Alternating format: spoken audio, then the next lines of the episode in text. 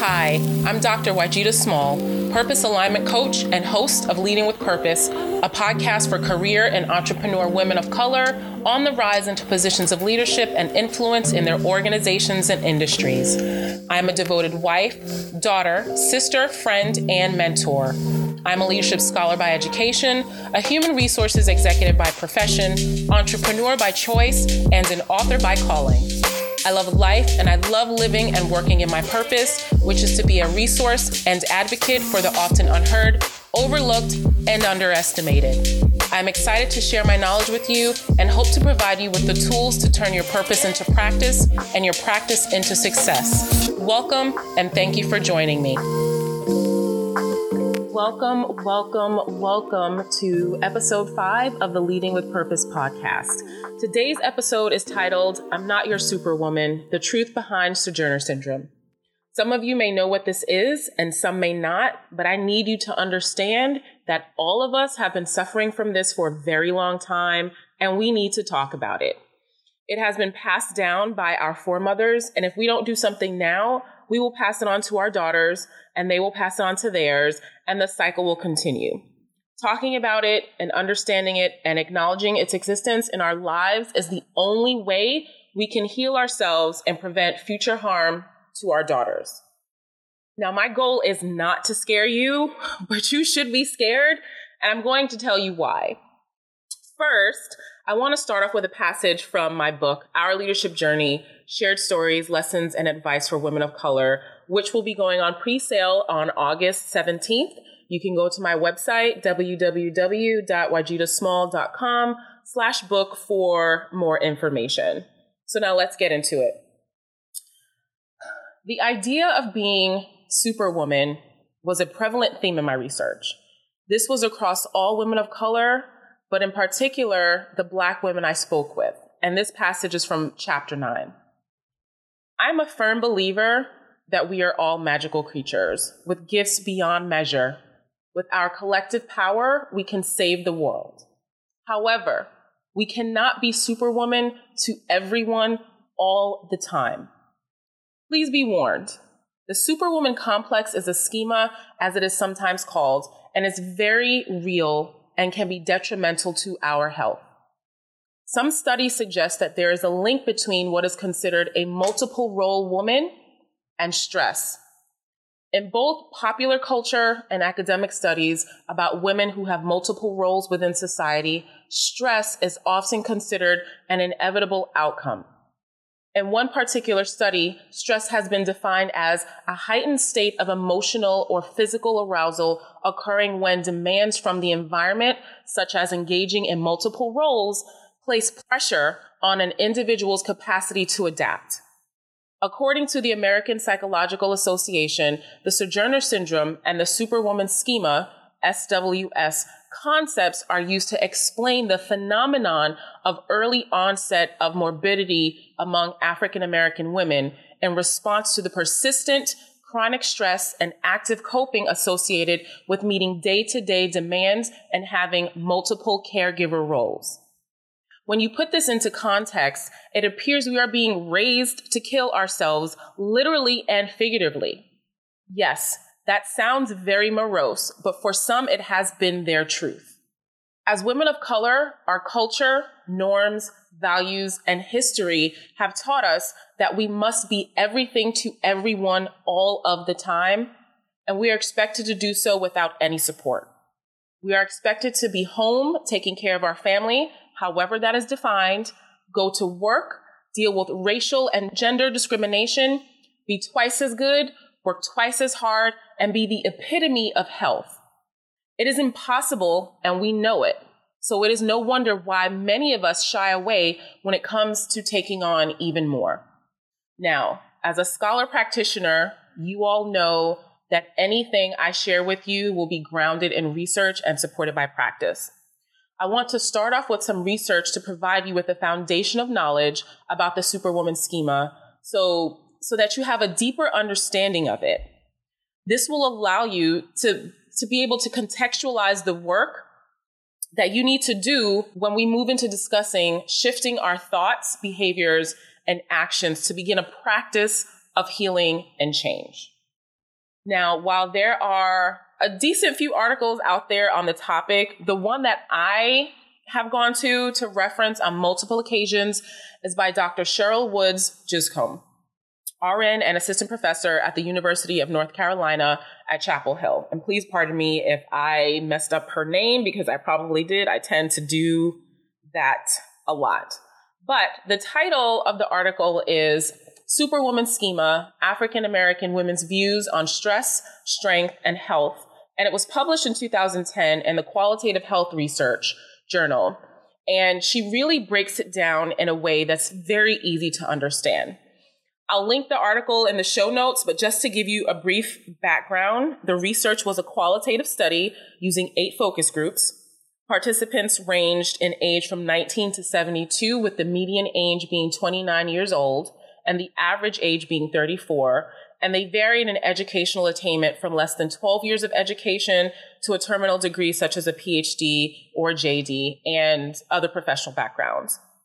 The focus group discussion included the following questions. When I say the word stress, what does it mean for you? What causes stress in your life? How do you cope with stress? How did the women you see, your mothers, grandmothers, in your life cope with stress? Have you ever heard the term strong Black woman or Black superwoman? What is a strong Black woman or superwoman to you? What are her characteristics? How did they develop? Is being a strong Black woman or Black superwoman a good thing? Is there anything bad about being a strong Black woman? Now, the results of the study identified five characterizations for the superwoman role and four contextual factors that contribute to the superwoman role. Now, let's get into it.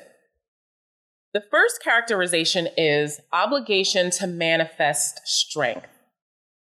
Now, this is the feeling that it was needed to constantly present the image of strength for the sake of friends, family, children. And the research found that this was the most prevalent in women who were older than forty-five with some higher education. This feeling of obligation to present the image of strength came from the images that they saw of strength from women they believed had experienced greater challenges than they did. Their mothers, grandmothers, other women they had held esteem for, that many have cro- that they've crossed paths with or saw in the media. The research also found that many of the women felt a sense of pride in being able to manifest the image of strength. Now, I want to point out a few things. The first is this notion of manifesting the image of strength. The word image is very important here. What this implies is that at any given time, these women, us, we may have been going through things that were breaking us, yet presented in a way that everything was just fine. I won't lie, I do this far more often than I should, and I know it's not healthy. And I imagine so many of you do and have done this as well. And we just, we need to get out of that. The second thing I want to point out is the sense of pride at manifesting the image of strength. Speaking for myself, I think it's I think it's less a sense of pride, but more determination at not being seen as weak. Having come from, you know, quote unquote, strong women, strong ancestors, there's this expectation that you too will be the same, and you you don't want to disappoint. I know I don't want to disappoint, but we ha- we have to change that, and we'll talk about that. But let's get on to the second characterization. So the second characterization is obligation to suppress emotion. Now, what was revealed is that many of us feel that no one would understand what we are going through. Now, ladies, is this not the truth? I definitely have felt like this. I realized, though, that that it's not, it's not the truth. And we need to be okay with sharing our emotions.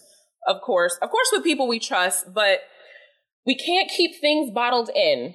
You know, I've, I've always used the excuse that I'm a private person. And to some extent, that is extremely true. However, for me, showing too much emotion meant that I was weak.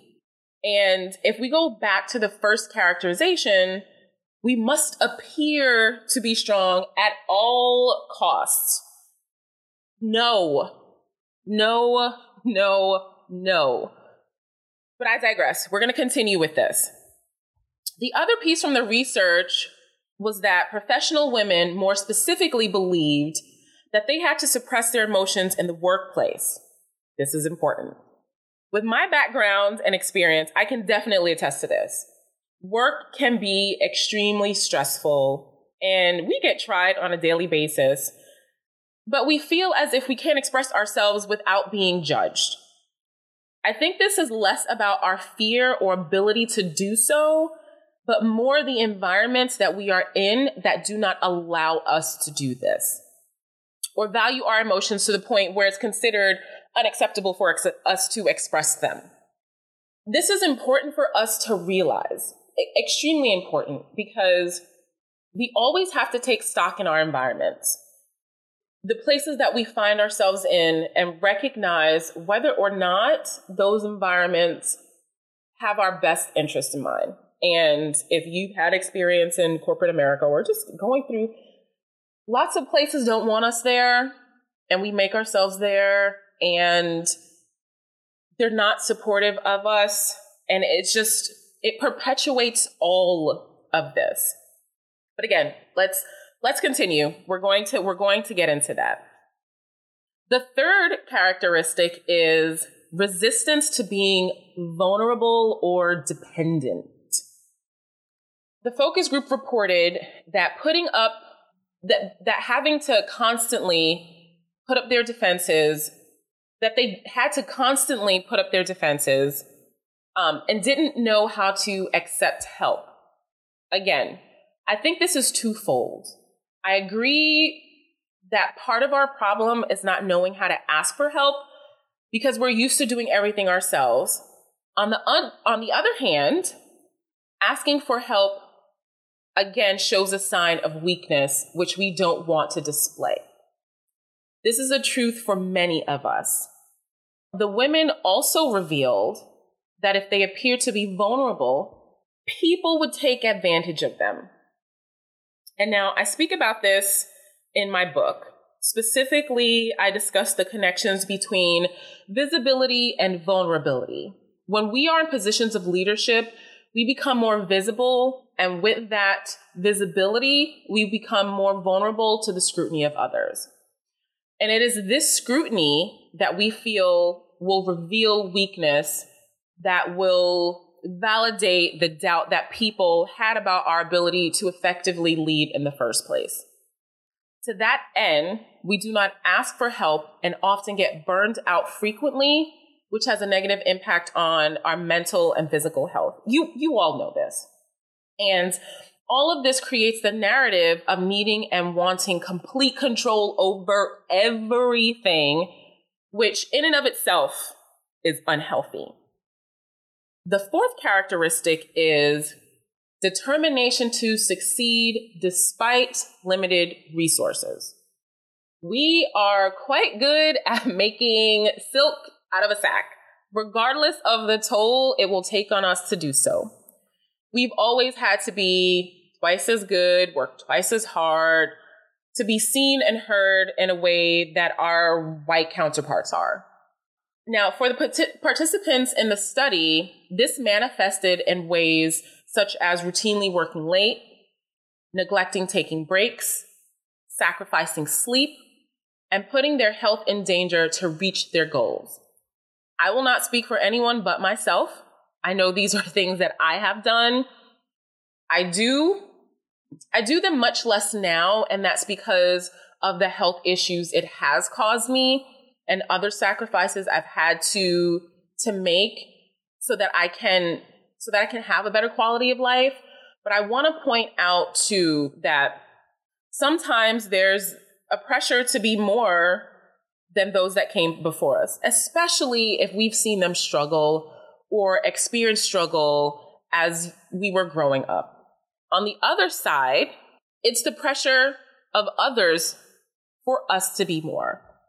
Doctor Woods-Giscombé wrote, "Some women were the first in their families to attain certain educational and professional achievements, and as a result, expressed that they could not rely on their family members to provide the extra boost of resources that other more privileged individuals might have.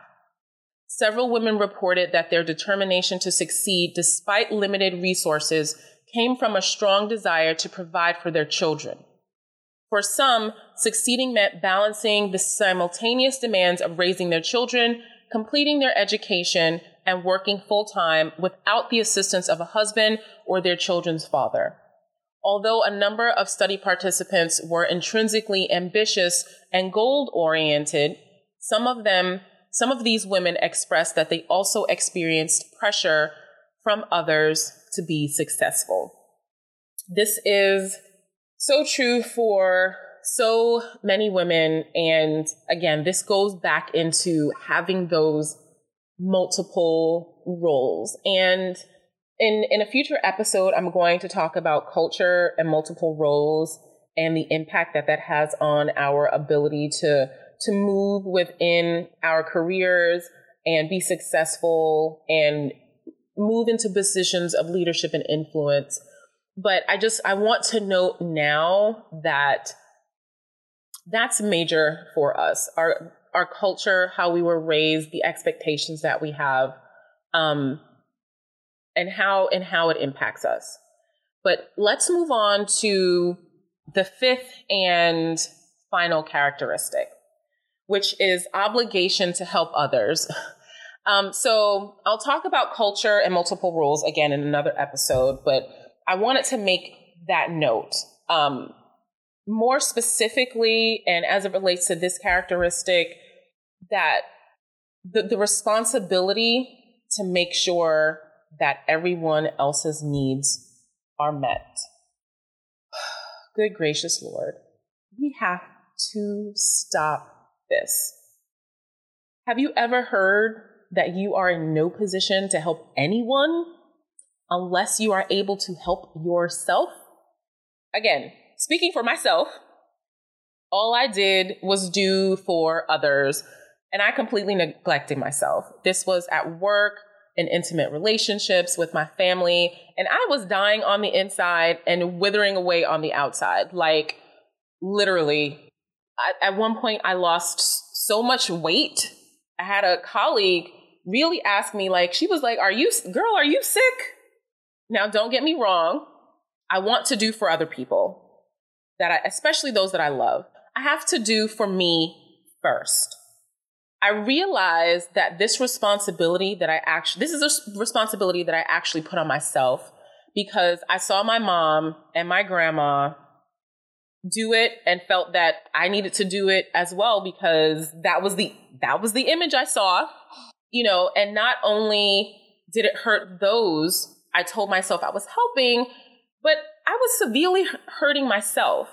And, you know, I'm not embarrassed to say that I needed to seek help. I went to a therapist. You know, I was becoming so angry at other people for what I believed was a burden they were placing on me. And I was lashing out, not really realizing that it was a burden I had placed on myself. When we get into the contributing contextual factors, it's going to provide a better understanding, but I have to point out that a lot of this we are socialized to do. And when we understand this, we will be better equipped to understand how we can change our behavior. And I know, I know that was a lot, and it's going to take some time to process. So as the saying goes, there's no time like the present. So I'm going to pile on some more for you to consider. Now let's talk about the contributing contextual factors Doctor Woods-Giscombé identified. And there are four of them.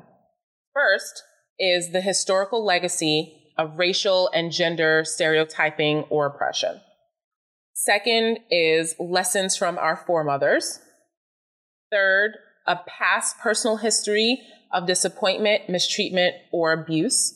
And fourth, spiritual values. So historical legacy of racial and gender stereotyping or oppression. What does that mean? Several of the women from the study discussed how their direct or indirect experiences with racial and gender stereotyping and oppression contributed to the superwoman role. Additionally, they felt that a historical legacy of racial and gender inequality resulted in difficulty obtaining resources and mentoring from more experienced professionals, which they deemed as necessary for survival in the professional arena. Having access to the right resources for professional growth is critical. These experiences are not uncommon. I've gone through this, and I know how many of you have gone through this as well. When we don't see anyone who looks like us, we go extra hard to be that person for other people. Now, lessons from our foremothers. This was mentioned earlier. What we see our for our mothers and grandmothers do, and how we pattern our life after theirs, or go so hard not to have the same life, especially when we sh- see struggle, is it, it plays a major role. Many of the participants in the study described that they were taught self-sufficiency by their mothers and grandmothers. I know I definitely have, and I often find myself referring to what my mother did for our family and finding myself doing the same things. At the same time, I call her out for doing too much for people. But it, it's a cycle because my grandmother does the same thing.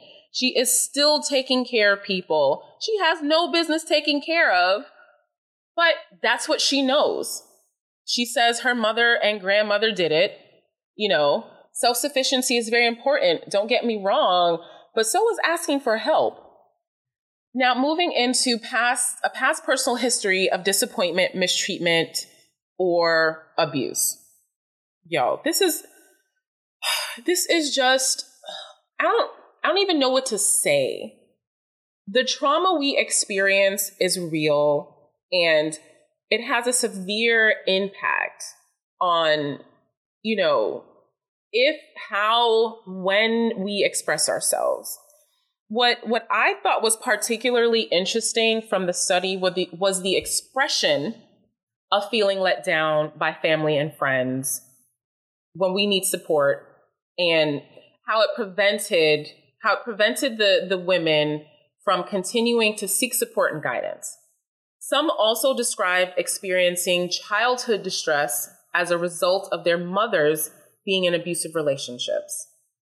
The other piece that was just extra real was the women who talked about experiences with abuse and how those experiences created suspicion, fear, apprehension, and mistrust, which led to the development of resistance to depending on others or being placed in vulnerable positions. I'm going to say it again. The, the trauma that we experience is real and has a severe impact on if, how, and when we express ourselves. And one thing that I learned in therapy is that being able to communicate and express yourself, express your thoughts, express your feelings is the first step in healing, because in being able to express it, you acknowledge it, you accept that it happened, you stop denying that it was real, and you can start to take steps to heal from it. And as it was evident in the study, as it is evident in our real lives, it's not doing us any good, right? So now let's move on to spiritual values. Many of the women in the study talked about how faith, religion, and spirituality helped them to manifest strength, to reach their goals, and help them overcome challenges without the help of other people. Doctor Woods-Giscombé writes that they specifically discussed how relying on God offered encouragement in the context of inadequate, tangible resources. The women discussed that faith strengthened their determination and resolve to succeed despite limited resources. We are a deeply spiritual group of people, and while we may find strength in our faith, religion, spirituality, it's important to understand that God put mental health professionals on the earth to help us. We need to move away from just putting it in God's hands and use the resources he provides to us.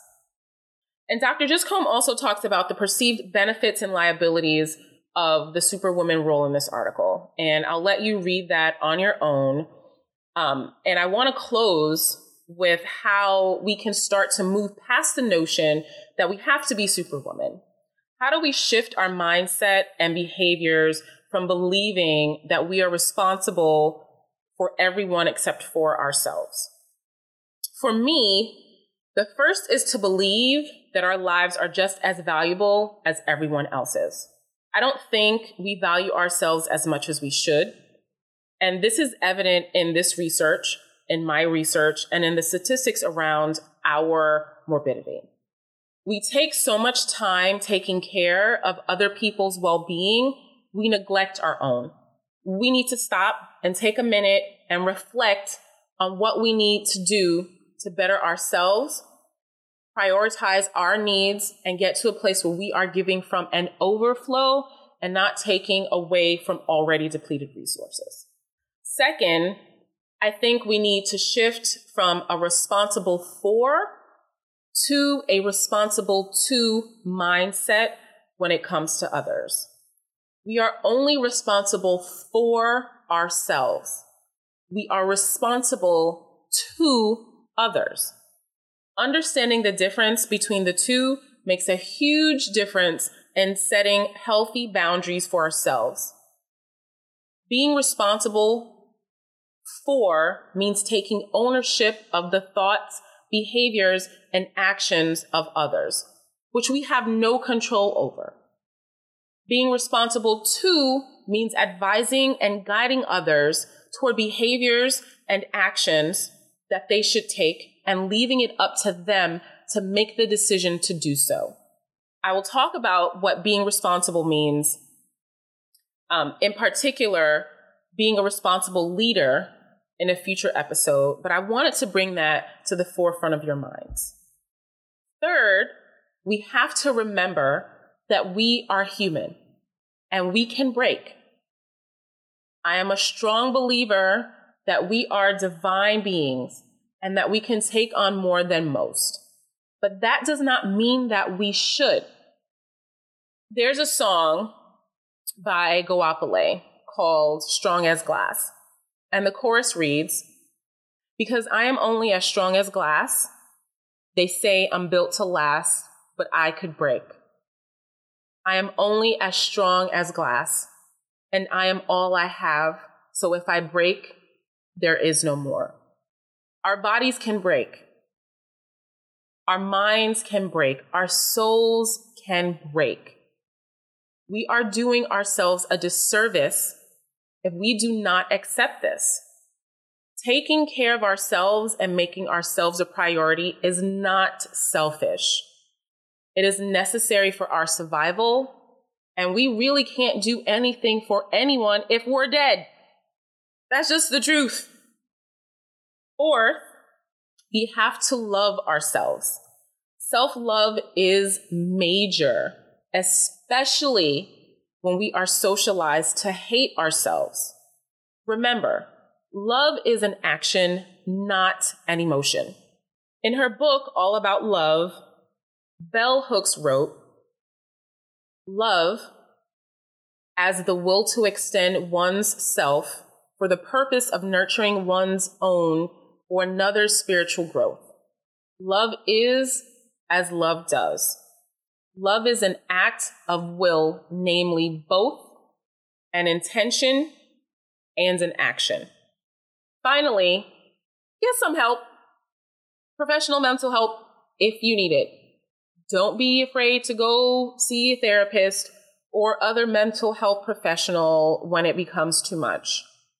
As a matter of fact, go see them before it comes becomes so much so that you can stop it before it gets to that point. Everyone else's burdens are not ours to bear. Now, before we go, I want to ask you all a few questions. I want you to engage in a little self-reflection. So first question, are you or have you ever suffered from the Superwoman complex? What have been the implications, mental, physical, emotion, of trying to be a superwoman? Has your upbringing played a role in your perception of having to be a superwoman? And how so?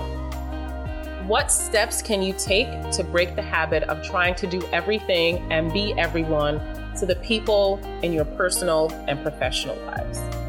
I would absolutely love for you all to share your stories with me. Please feel free to email me at info at waajida small dot com with any questions or to provide any insight or advice to fellow listeners. This is a very important topic, and I would like to know what your experiences have been. We've covered a lot in this episode, but there is so much more to be uncovered.